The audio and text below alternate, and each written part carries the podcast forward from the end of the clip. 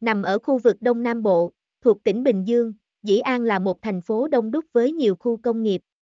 Bởi vậy nhu cầu hút hầm cầu tại đây vô cùng cao. Vậy cùng tìm hiểu tại sao cần hút hầm cầu định kỳ và cùng tìm hiểu về dịch vụ hút hầm cầu tại Dĩ An nhé. Hầm cầu là nơi chứa đựng chất thải do con người thải ra.